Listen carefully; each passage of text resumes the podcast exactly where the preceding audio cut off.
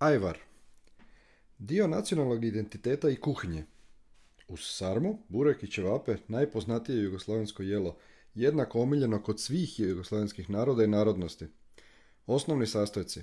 Kuhane ili bolje, pečene pa potom ljevene paprike, one crvene takozvane roge, koje seljaci u sezoni spremanja zimnice omiljene razbibirge naših mama prodaju uz autoceste u mrežastim vrećicama. Patliđani te bijeli luk ili češnjak. Kao što je sa sarmom slučaj, svaka do sebe držača jugoslavenska domaćica ima svoj recept za koji tvrdi da je najbolji. Pravi se u ogromnim količinama, sprema u staklenke i čuva u špajzu, skupa sa teglicama pekmeza od šljiva, slatkog od višanja, kiselih krastavčića, kiselih paprika i feferona, a postoji naravno i kupovni ajvar, ali je taj toliko inferioran u odnosu na domaći da ga nije vrijedno ni spominjati. Zvanično, ajvar je prilog jelu, čitaj mesini, ali najčešće se jede kao namaz na kruhu, bijelom naravno. Refleks pravljanja ajvara zadržao se čak i u emigraciji. Početkom svake jeseni redovito viđamo naše domaćice kako opsjedaju turske voćarnice i prebiru po paprikama rogama. Autor Iris Adrić Nikšićko Crnogorsko pivo Prema dugogodišnjim istraživanjima Kolarčevog centra za vrenje i fermentaciju, kvalitet nikšičkog u stvari ne potiče od piva nego od flaše. Mnogi teoretičari smatraju i dan danas da je ovo pivo imalo bolji ukus samo zato što dolazi iz zelene, a ne iz smeđe boce. Citiramo dr. Bogdanović, ambalaža piva i psihoza jetre, Beograd 1982. Drugi pak ukazuju na korelaciju između kvaliteta i količine, pri čemu dolazi do efekta postepenog prosvjetljenja, takozvani interval lucida. Prva flaša je dobra, treća odlična, a nakon sedme nastaje skrušeno čutanje pred veličinom Boga koji je stvorio ovo pivo, kelneričine sise i sve ostale lijepe stvari u životu. Nišićko se zato najbolje pije u bifejima. U svoje vrijeme to je bila neka vrsta kafića s mirisom masnih krpa. Pored Nikšićkog strošilo se, bogami, i lav, a i ožujsko. Pa čak ponekad nešto na čemu je pisalo BIP.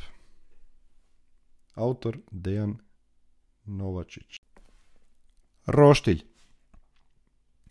Prvo. Tehnički najkompliciraniji izum južnih Slavena. Sastoji se od mesa, uglja, drva ili čumura i žice koja ih razdvaja.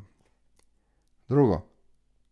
Ritualno okupljanje članova porodične ili društvene zajednice oko otvorene vatre na mjestima kao što su vikendice ili izletišta sa ciljem grupne konzumacije istog mesa i raznih alkoholnih napitaka. Treće, u dogovoru oko pripreme roštilja učestvuju svi članovi zajednice, uključujući kumove, starce i djecu, a i susjede. Šta god da se dogovori nije bitno, na kraju će uvijek biti tri put više hrane nego što se može pojesti. Posebnu ulogu u obradu ima i roštilj majstor. Ova osoba je posebno zadužena za proceduru pacovanja, to jest odlaganja mesa u marinadu ili dodavanja sastojaka, a isti se ljubomorno krio kao da neko slučajno ne sazna da je riječ o ulju, soli, vegeti i možda paprici.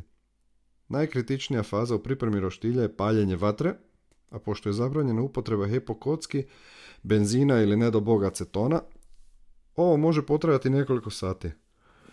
U međuvremenu majstor maše novinama da bi poboljšao cirkulaciju zraka, pije rakiju ili pivo ili oboje.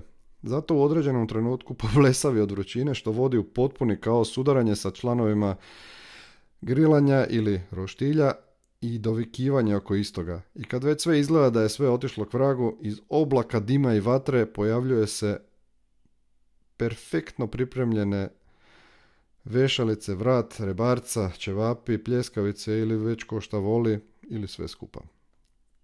Autor Dejan Novačić